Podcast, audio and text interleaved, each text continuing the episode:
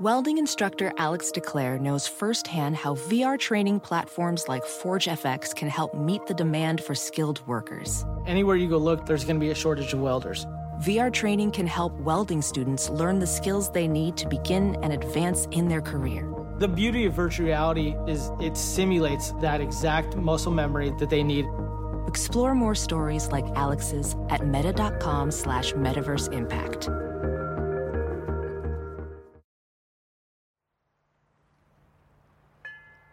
Hey, Dark Down Easters, it's Kylie. I'm so grateful to be able to share this special companion episode of Dark Downeast with you. If you've listened to the stories of Patricia Walsh and Mary Anne Wysocki, you know that much of what I learned about these women and their stories, as well as the man who stole their lives, came from a book written by Liza Rodman and Jennifer Jordan called The Babysitter. Its pages are filled with part memoir, part investigative reporting. Liza Rodman walks through the memories of her childhood, living in Provincetown on Cape Cod. She and her sister were often left in the care of the hotel handyman who doubled as a babysitter. Tony Costa, the same man who would go on to be charged and convicted of the murders of Pat Walsh and Mary Anne Wysocki and he's suspected of at least two others.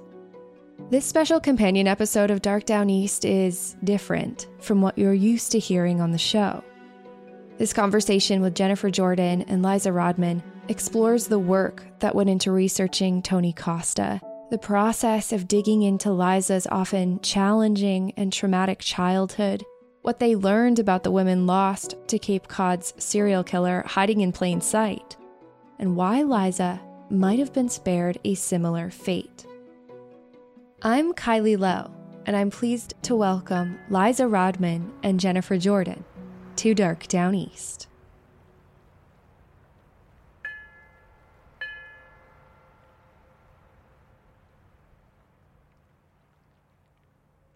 I am so grateful to have you both here on Dark Downeast. I would love to start first with introducing you to my audience. Who are you beyond the the name under the title of the babysitter? Who are you? What do you do? What lights you up right now?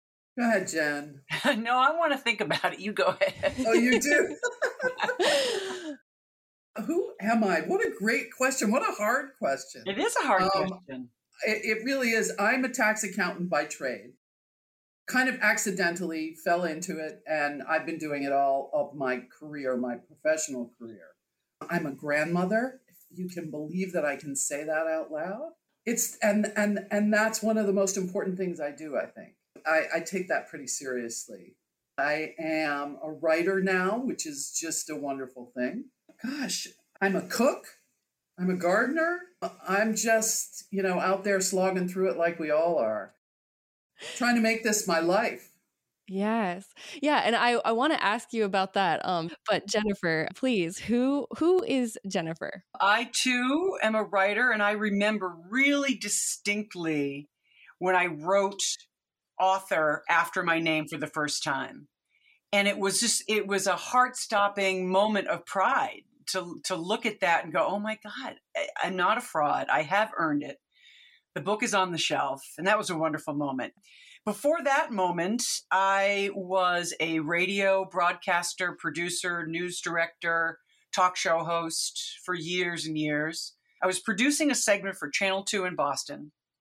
And the host of the show decided she wanted to host the segment and I was just livid because it was my piece. I'd produced it, I'd set up the interviews, I'd done all the research, and my producer said, "Oh, lighten up.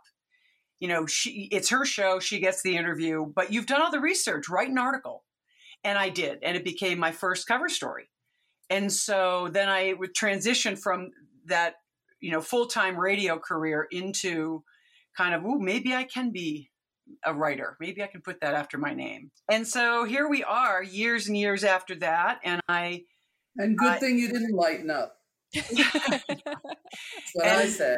And so now I'm a displaced Vermonter and Bostonian. I'm out here in Utah now, and I, even though I struggle with that, I also have about a quarter of a mile from my house the Wasatch Wilderness.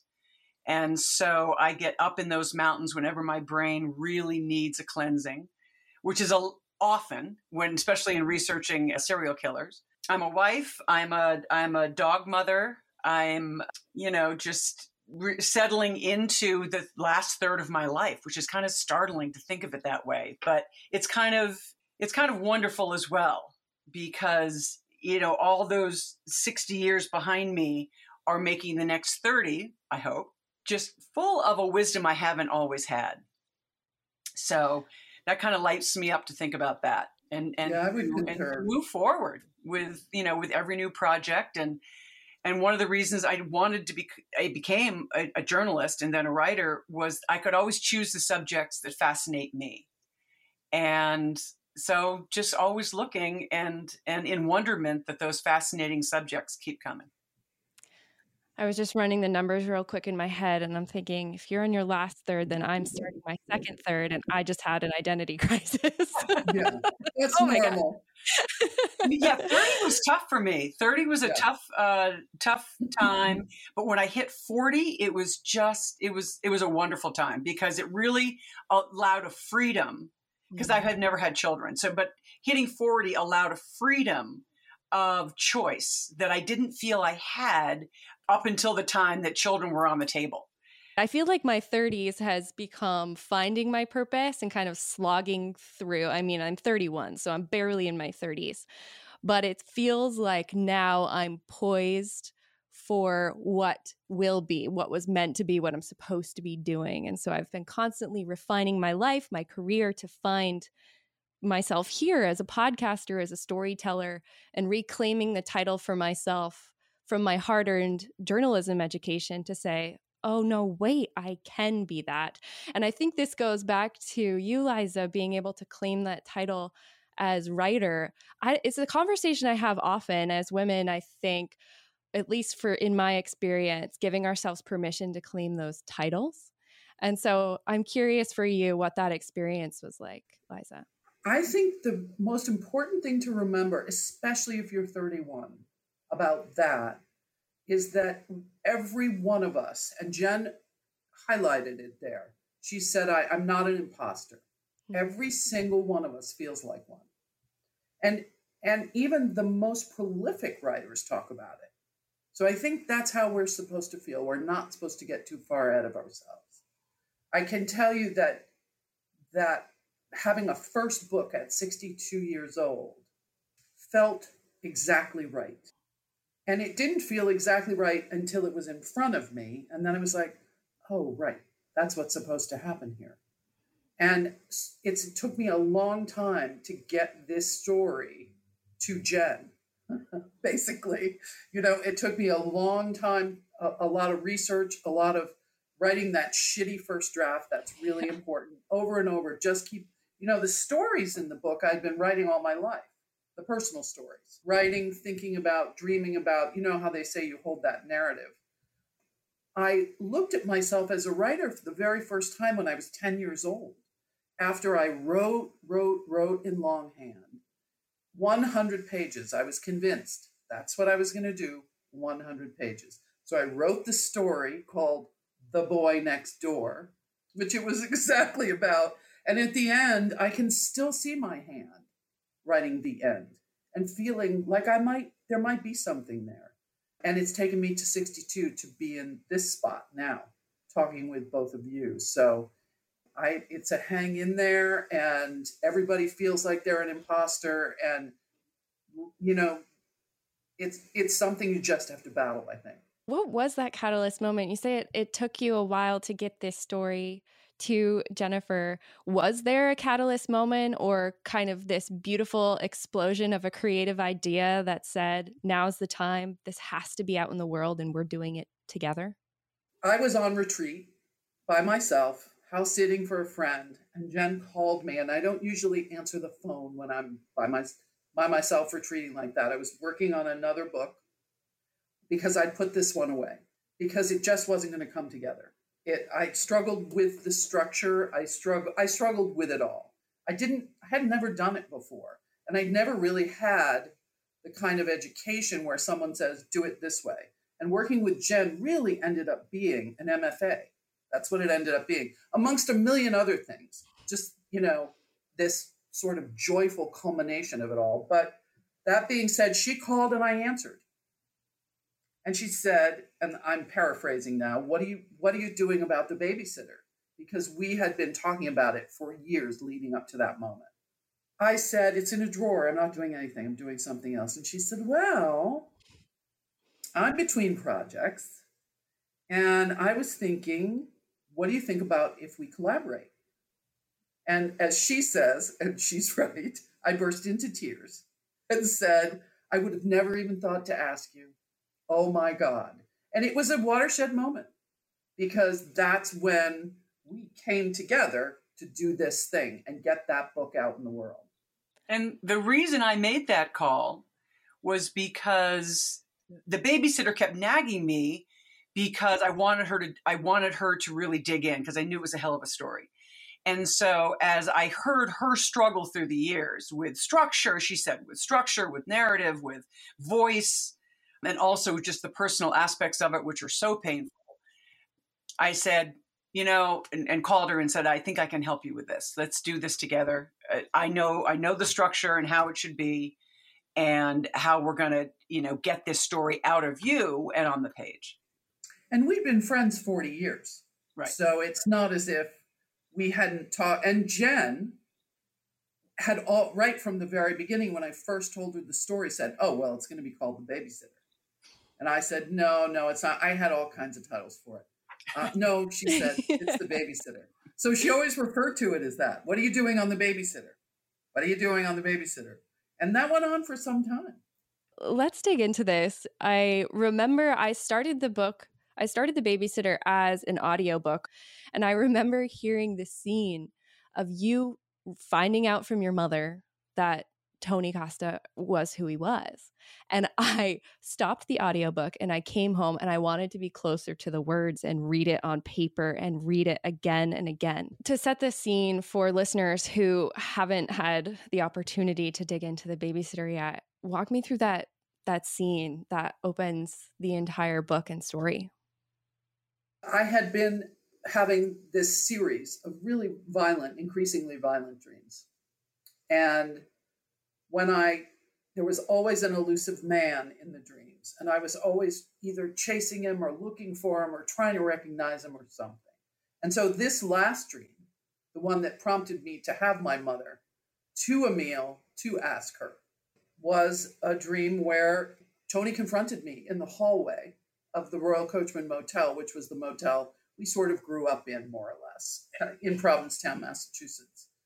And that freaked me out. It was two o'clock in the morning. I woke up. I was absolutely panic stricken. So I set up this dinner. And at the dinner, although it's just my mother in the book, it was my mother and my aunt, her best friend, who owned the Royal Coachman. And I asked the question I, I'm having these dreams. And she really was a dismisser, my mother. And she really said exactly what was there, which was you and your dreams and oh, why am I dreaming about Tony Costa? Well, he said, what do you know about him? Well, I mean, you know, he became a serial killer. Like, you know, I'm asking about my high school boyfriend, and she says he became a dentist. And it was with that kind of sort of, well, I know he became a serial killer. And again, another watershed moment where time slows down. I've often described it as like a bad drug trip where all of a sudden voices are taking on a different quality of hearing. And I thought, well, doesn't this explain a lot? And so after she said that and she sort of dismissed me, I knew I had to go looking. I mean, it was it was apparent to me in that moment that I had to go and find out who this guy was because that is not what I remembered. So a serial killer. I mean, who says that anyway? Who says, well, you know, I knew I became a serial killer? No one, no one says that. As you're doing this research, I can't imagine what that first headline that you read, what that made you feel. As you're examining your childhood and thinking back to your memories, did it was it strange to now have this new lens to examine yeah. those memories? It, it, it, it was energizing because suddenly some things made sense that hadn't made sense before. The very first thing I noticed was that he and my youngest son have the same birthday. And I was like, and those are the kinds of things that sort of spurred me on.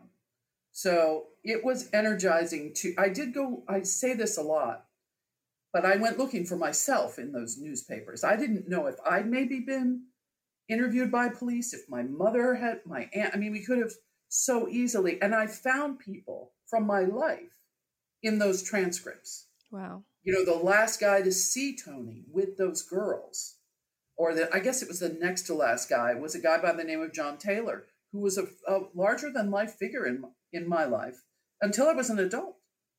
So, I mean, John Taylor was there. Tony was picking up his check at the Royal Coachman. You almost have to say to yourself, did this really happen? And then you see that it did. And so the research was a process of that. Yep, look at this.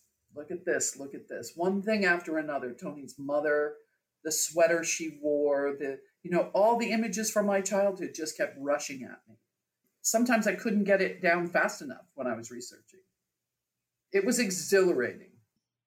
So, one of the things I tried to do and that I'm focused on doing with my show is leaning more on the stories of the individuals whose lives were stolen by violent crime. Another issue that I explore a lot is is victim blaming and that somehow they set themselves up to be a victim and of course we know that that is not true and and does not make anyone deserving. And so, if you could, tell me a little bit about these these women.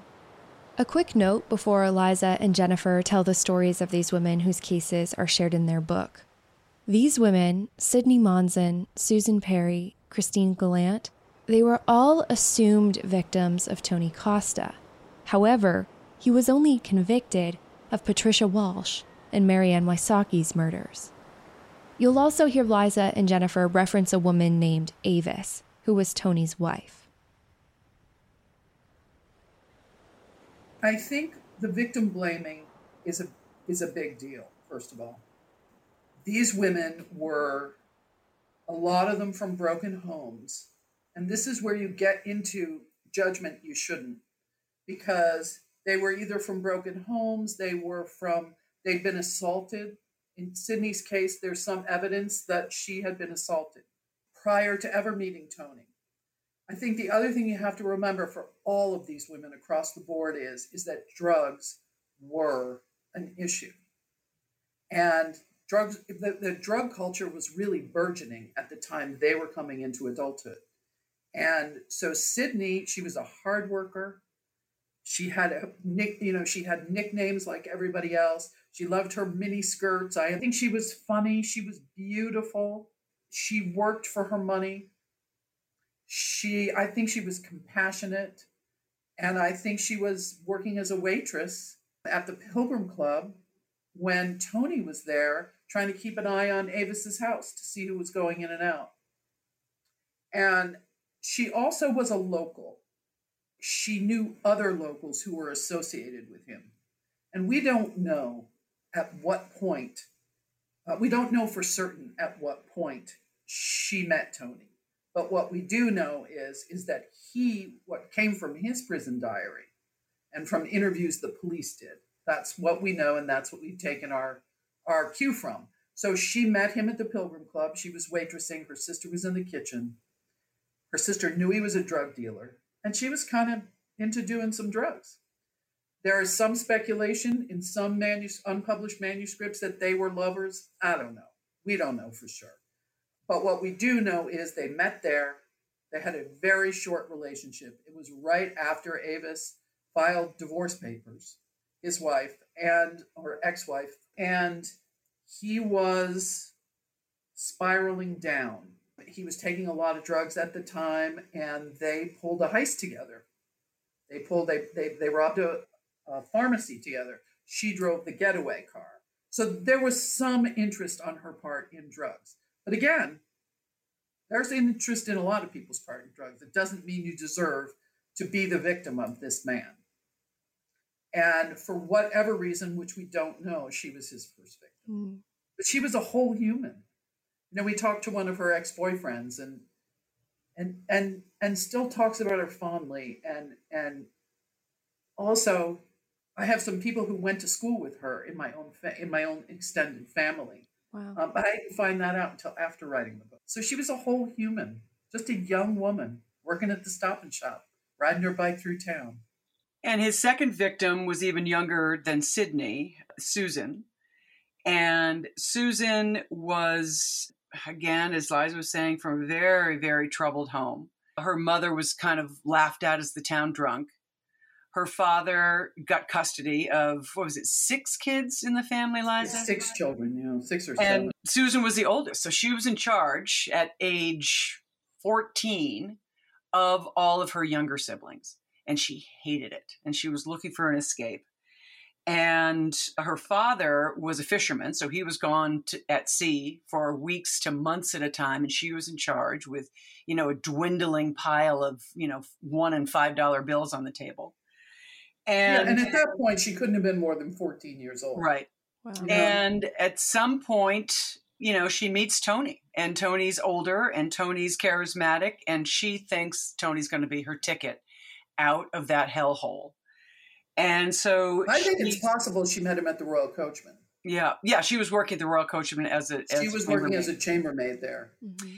She was desperate for love and acceptance, and she thought that she'd met it in Tony. And she kind of insinuated herself into his life. At that point, he was living in an apartment up in Dedham, Massachusetts, off the Cape, working a job. And she kind of moved herself in and the last time she was seen alive, uh, her friends had visited from P Town with a duffel bag of clothing for her. And she and Tony were standing on the porch, and she had her arms around him, kissing his neck. And from what we know from the forensics and from her autopsy report, she was probably killed that night. She hers was the body that was first found wasn't identified for months because of its its state of deterioration. And she you know again she, she's got a lot of relatives still alive in p-town. When the first body was found her mother six months after susan was last seen finally filed a missing persons report. And when the police asked her what took her so long? Your daughter's been missing since labor day and this is you know February and you're just doing this? And she was like, oh, you know, kids these days. And so that was kind of Susan's sad life that even her mother didn't notice or care or really or really you know have any concern that her da- her 16 year old daughter was missing and that takes us to christine I, I have i have issues about christine because i think tony loved christine these other two victims, he did not. He'll tell you that. His his his diaries tell you that. But for whatever reason, he fixated on Christine. Again, she was very beautiful and looked a lot like Sydney Monzon, and had been in a relationship with someone who was physically abusive at the time she met Tony. So, and I think they went back and forth for a couple of years. And then finally in 1968, he met her in a bookstore. He followed her. He saw her on the street, thought she was beautiful, and followed her into a bookstore to strike up a conversation with her. And in the end, again, drugs were involved, a lot of drugs. And, but again, not unusual for the time. She was spiraling down herself during that summer of 1968 and into the fall. And he, we think that part of the reason he killed Susan and the way he did right after him, her being seen on the porch with him in the Dedham apartment was because he was in love with Christine and he was afraid Susan was going to get in the way. So, because Susan was now moving herself into her, his apartment. And Christine was moving to New York. After he killed Susan, he went into a three week way more than a funk. That's the only word I can think of, but a real down, like crying all the time and stoned all the time and kind of wandering the streets. And we we also think that he buried her a, a little while after he killed her. It was a quick. She was buried differently than the others, and so when it came time to, he thought he was going to be in love with Christine. He was going to move to New York, or she was going to move back with him, and all of this is going on. He's feeding her drugs. They're traveling back and forth from New York to Provincetown. And we think he got wind of the fact that she had decided not to be with him. And so he went to New York and he gave her a triple dose of the drugs he normally supplied her with, which was Nembutal. And so three times the dose. And she ended up face down in the bathtub. And they called it a suicide. Would you speak to about? I spoke to a uh, homicide detective yeah. in the Boston Police Department, and and I and I described it to him, and I said, "Does it sound like suicide to you?" And he said, "No." I said, "Why?" He said, "For a simple reason that that's an uncomfortable position to be face down naked in a half full tub." So, and also she had cigarette burns on her chest, mm. and Tony. Our synopsis is he overdosed her, put her in the tub, and then left and went down to tr- score, try to score some drugs in the village, and then went right to the bus station and returned to Provincetown. So there's no explanation as to why he was in New York. I think it's less than 24 hours, and left behind a woman naked, face down, kneeling face down in a half full tub of water with cigarette burns on her chest. None of that was ever really examined because it was it was labeled a suicide and so he was never even questioned about it he right. went into another breakdown but he was never questioned about it right right and never charged and and even right. even when they did uh, initially arraign him for four murders christine's wasn't one of them right and the police also were not about to add another investigation into a four part investigation that was already overwhelming them because they mm-hmm. none of them had had any kind of experience with, with this kind of a killer. So they were out of their element to begin with, and the last thing they wanted to do was add Christine Gallant's death. The coroner in New York reopened her case, but there's no evidence they ever closed it again. There's no evidence they ever investigated it. But there are newspaper reports saying that in light of Tony, after he was arrested, they were going to reopen the investigation into her death. But there's no, there's no, we don't have anything on that. There's not one single shred of evidence that that ever happened. Does it feel like unfinished business with Christine? No evidence that it was ever closed. We knew, remember, we knew that she had written to a friend who got the letter the next day after she died saying that she'd decided not to be with Tony. So we know mm-hmm. all those things. I think it's unbin- unfinished business for Christine and Christine's family because they don't know. Right. But we also know that the man that she was going to marry, she had called him that day mm-hmm. and he stopped, he was in Florida and he got in his car to come back. He was so worried. And of course, he didn't make it in time. So there were just a lot of pieces that nobody really put together until we were looking at it through Tony's lens. In my head, it's crystal clear as to you know what he did, and also the breakdown that he had after, and sitting on somebody's kitchen counter sobbing, saying, "You know, I've done things that I can never be forgiven for," and they asked him, "Was Christine one of them?" and he said, "Yes." So we have all this anecdotal evidence and physical right. evidence and autopsy evidence that for me for me in writing it it was never a question in my mind whether he actively had a part in killing her her family never gets to know they never get a trial they never get yeah. a full an autopsy that makes sense they never you know there's so much they didn't get and they had to live with that So I'm curious, were there any aspects of the book? I think you just mentioned one, you know, you learned something after the book came out, but were there aspects of the case that didn't make it into the text for one reason or another?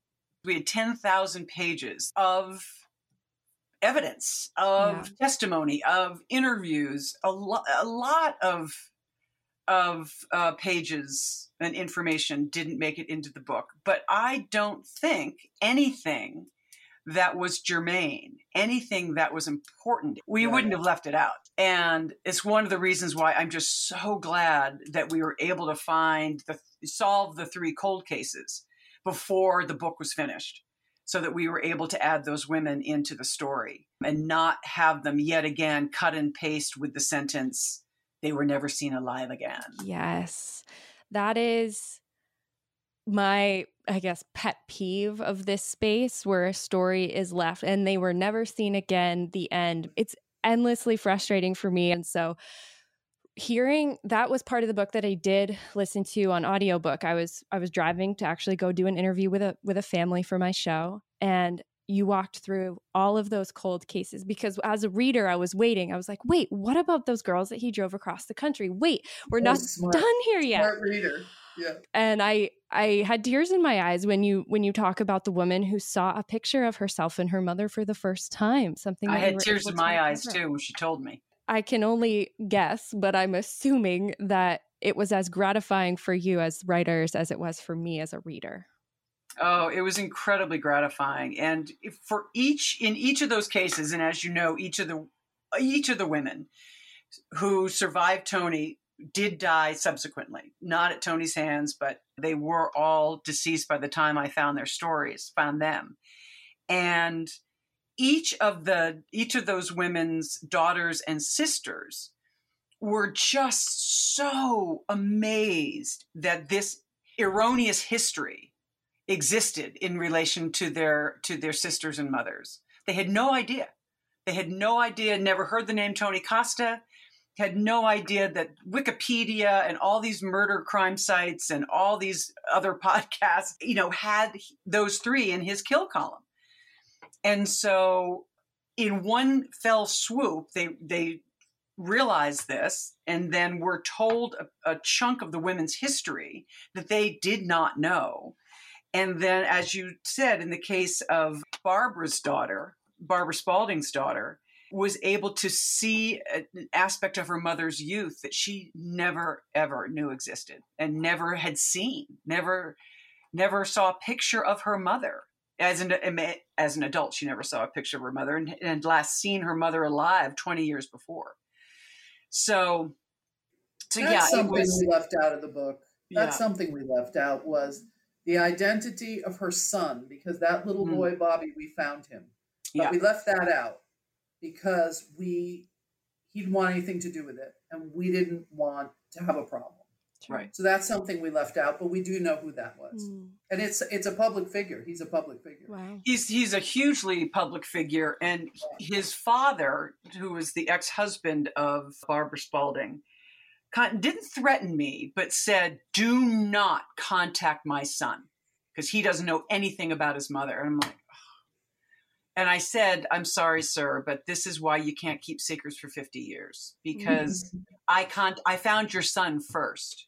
That's and right. he hasn't responded to my emails, but now he knows that I'm, you know, I'm trying to find his his mother. Wow. So yeah, so that was one of those kind of like, oh gee, you know, I'm sorry to be the one to do it. Anyway, mm. so.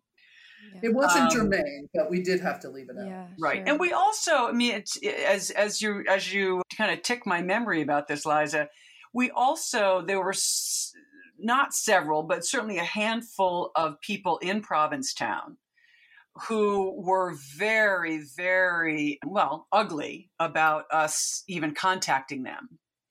And so we, and some of them threatened us with action if we used any aspect of their story. And we had to say, you know what, you're, you're part of the public record.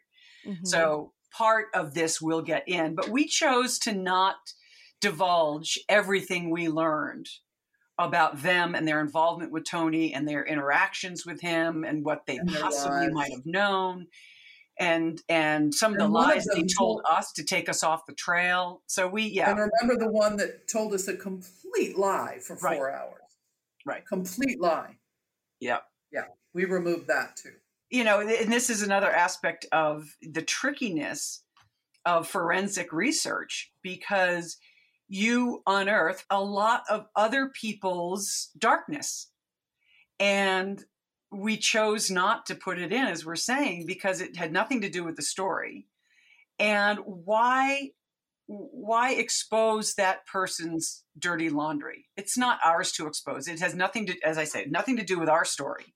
And it's obviously a very sad and a very tragic aspect of of their lives that they're trying to escape mm. and have been there, you know, for the past 50 years. Something I run into too, it's, you know, the the journalistic instinct to wanting to run down every last pertinent detail to tie up every last loose end and then the the ethical dilemma of well is it really as pertinent to this final story? Does it lead me to my why you know the the ultimate goal and the the point i'm trying to communicate? So i run into that too. I'm i'm curious how was your mental health impacted? How did you care for your mental health in in digging up the this trauma liza I worked with a therapist and I was, I've been in it. You don't have a childhood like mine and not suffer something from it. So I've been in therapy, in and out of therapy most of my life. Mm-hmm. And when it gets tough, and I knew when I went into this partnership with Jen, I knew that I would try and sabotage it.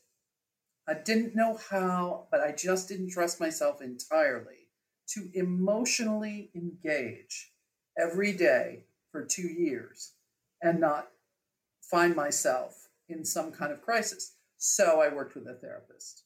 And even then, it was difficult, but at least it was,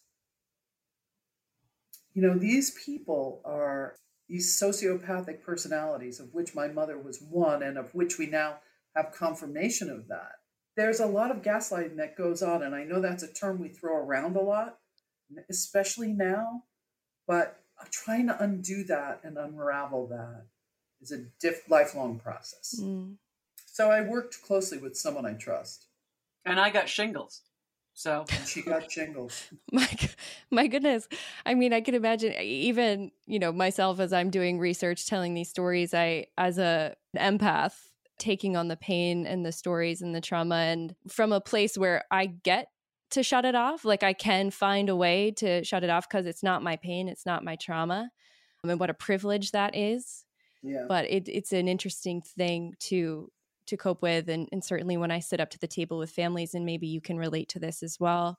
But you're deliberately walking them through something that's upsetting. And Liza, you deliberately walked yourself through that? My life has changed on the other side of it. Not that it was a healing process, but that it was part of a journey.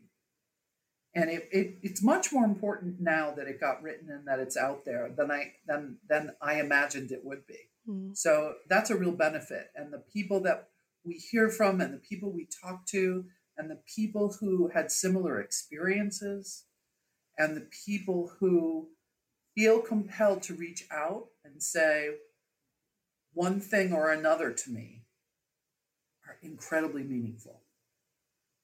And they're meaningful because I think as a writer, and uh, you you're not in there doing slogging through this material for yourself. That's not something you're you know. I think you're called to do it.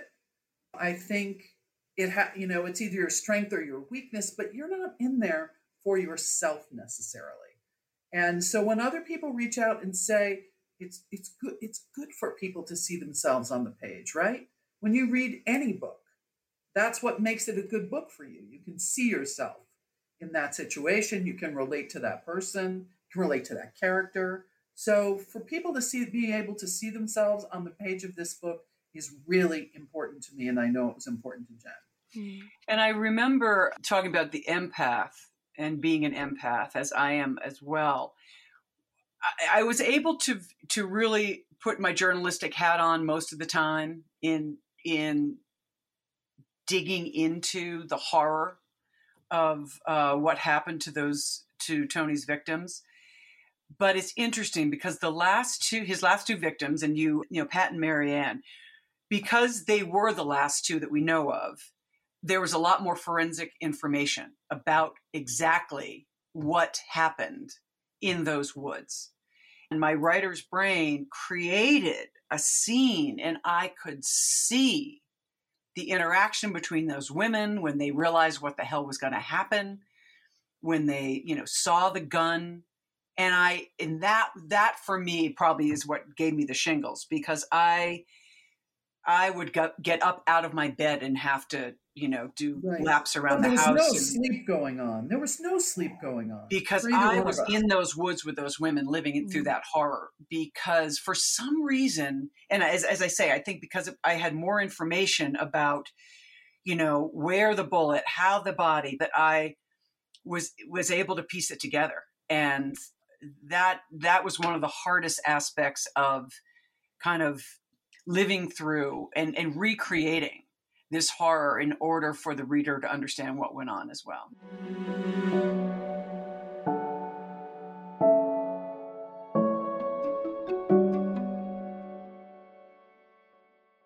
I would love to close out with I think is a probably frequently asked question for you, Liza. How did you survive, Tony? Why weren't you on his list? Well, I, uh, we we have differing opinions about this. Although I think it had to do with my age. I think I was too young. I think there were too many because I certainly fit the bill in every other way. I was without a dad, and that was something I talked about. There wasn't a lot of supervision, so we would have been easy prey. But there were four of us a lot of the time. And I think that may have played a role too. Jenny really feels like he was grooming me. I have real trouble with that because I can't envision myself. I can I just can't. I it may I maybe it makes me think about how close I came. And so therefore I don't want to sort of take that on. To me, he was just a kind person. And that was the great juxtaposition of the book for me was that my mother wasn't and he was. That was the great irony of the book. He was not a pedophile. He was a killer, but he was not a pedophile. She was yeah, still had not come of age yet.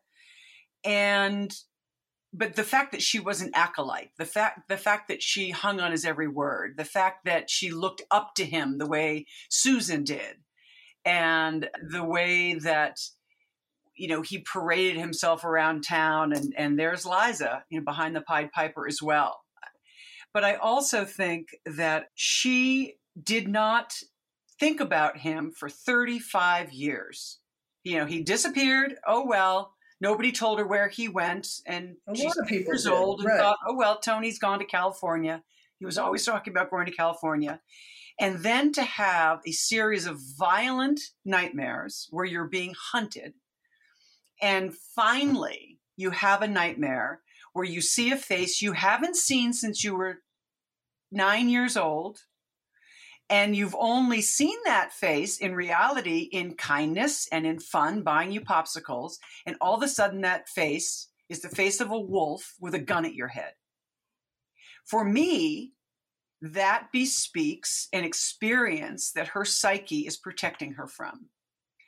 And it the dreams and the process of her journaling opened up a door that allowed her brain to release some of that memory. That's that's my pop psychology take on it because there's no it, it just it, it makes too much sense that once she was in a safe enough spot as an adult as a you know 45 year old grown woman to to to realize hmm maybe tony wasn't always this kind gentle adult maybe i did see something in those woods petrified me, but that I can't even now today access, you know, process and and and and look at. You know, was her life in, threatened at that point? No, I don't think he threatened her, but I think she saw something in those woods.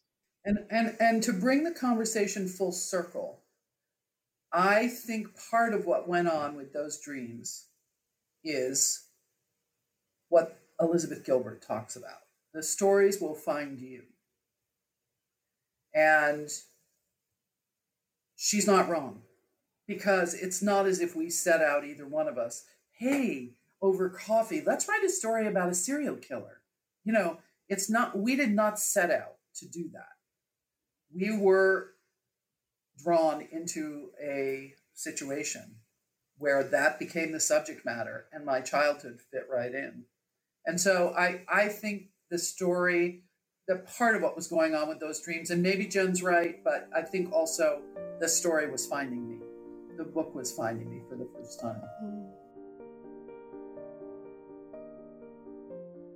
It took Liza a lifetime to trust her voice and to and to listen to those dreams and to to look beyond her mother's dismissive, oh, you and your crazy dreams, you're so melodramatic. We girls and we women at every age are kind of given a subliminal message of just sit quietly, be good, don't raise a ruckus, don't be too anything, right? Don't be too proud, don't be too loud, don't be too angry, don't be too anything and I think it's it's a wonderful. I think we're in a. I think we're in a a very important tipping point for women of learning to respect our voices, learning to listen to our own voices. Because once we listen to our own voices, then we have more power and more confidence in saying, This is what my voice, you know, this is what I'm saying, and please listen mm-hmm. and yeah, I think that I think that for too long, women have been told to voice your voice is somehow unseemly, little not ladylike, little too this, little too that, little too bitchy, little too demanding, little too whiny. And it's all these labels we have put on us about being strong personalities. Because I think that that's really what was going on in this entire process of getting this book on the page. Agree a hundred percent. Yeah, you know, I wonder of all the cases I've covered, how many of them wouldn't have been cases I'd cover if a woman's voice had been heard, right, and le- and, right and legitimized. I am so grateful for your time this afternoon. There are so many reasons to read The Babysitter, but really take time with the babysitter and figure out what it means, how you identify with that story. And I've been having a lot of grapplings with myself, the the why, why am I drawn to this content? Why am I drawn to these stories? And the more I read, very beautifully done, rooted in journalism, but part memoir. That seems to be what I'm drawn to these days. The more I learn about my why and my driving force and how to do this better myself. So, thank you for both providing a, a story, a true story, but also it felt like a lesson to me in how to be a better content creator in this space and do it the right way. So, and I thank you too. And I wish you so much luck. Thank and you. You're not an imposter. I, I appreciate that. You know, the um, why is a long, that's a long question, the, the why. Yeah. It may take a lifetime.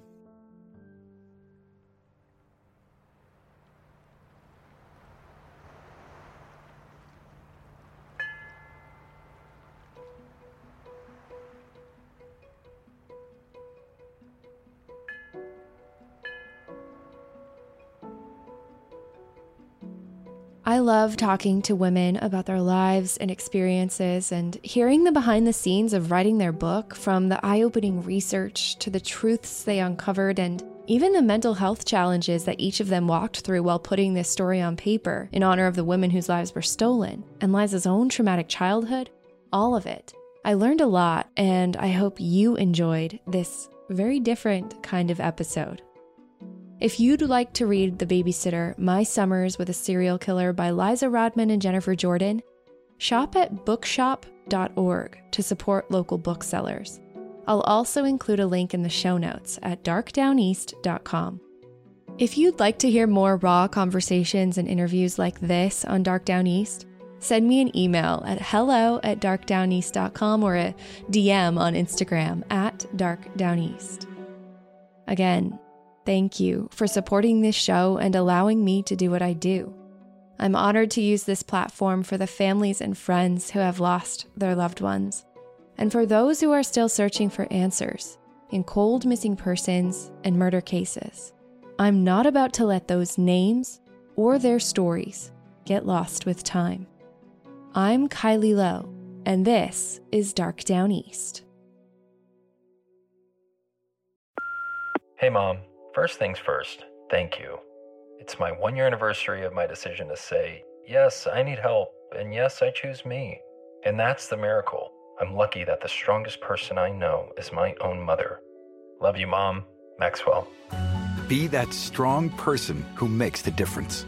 If your loved one is struggling with drugs and alcohol, reach out to Caron for a different kind of addiction treatment. Visit caron.org slash lost. Every day, our world gets a little more connected, but a little further apart. But then, there are moments that remind us to be more human. Thank you for calling Amica Insurance. Hey, uh, I was just in an accident. Don't worry, we'll get you taken care of. At Amica, we understand that looking out for each other isn't new or groundbreaking. It's human. Amica, empathy is our best policy.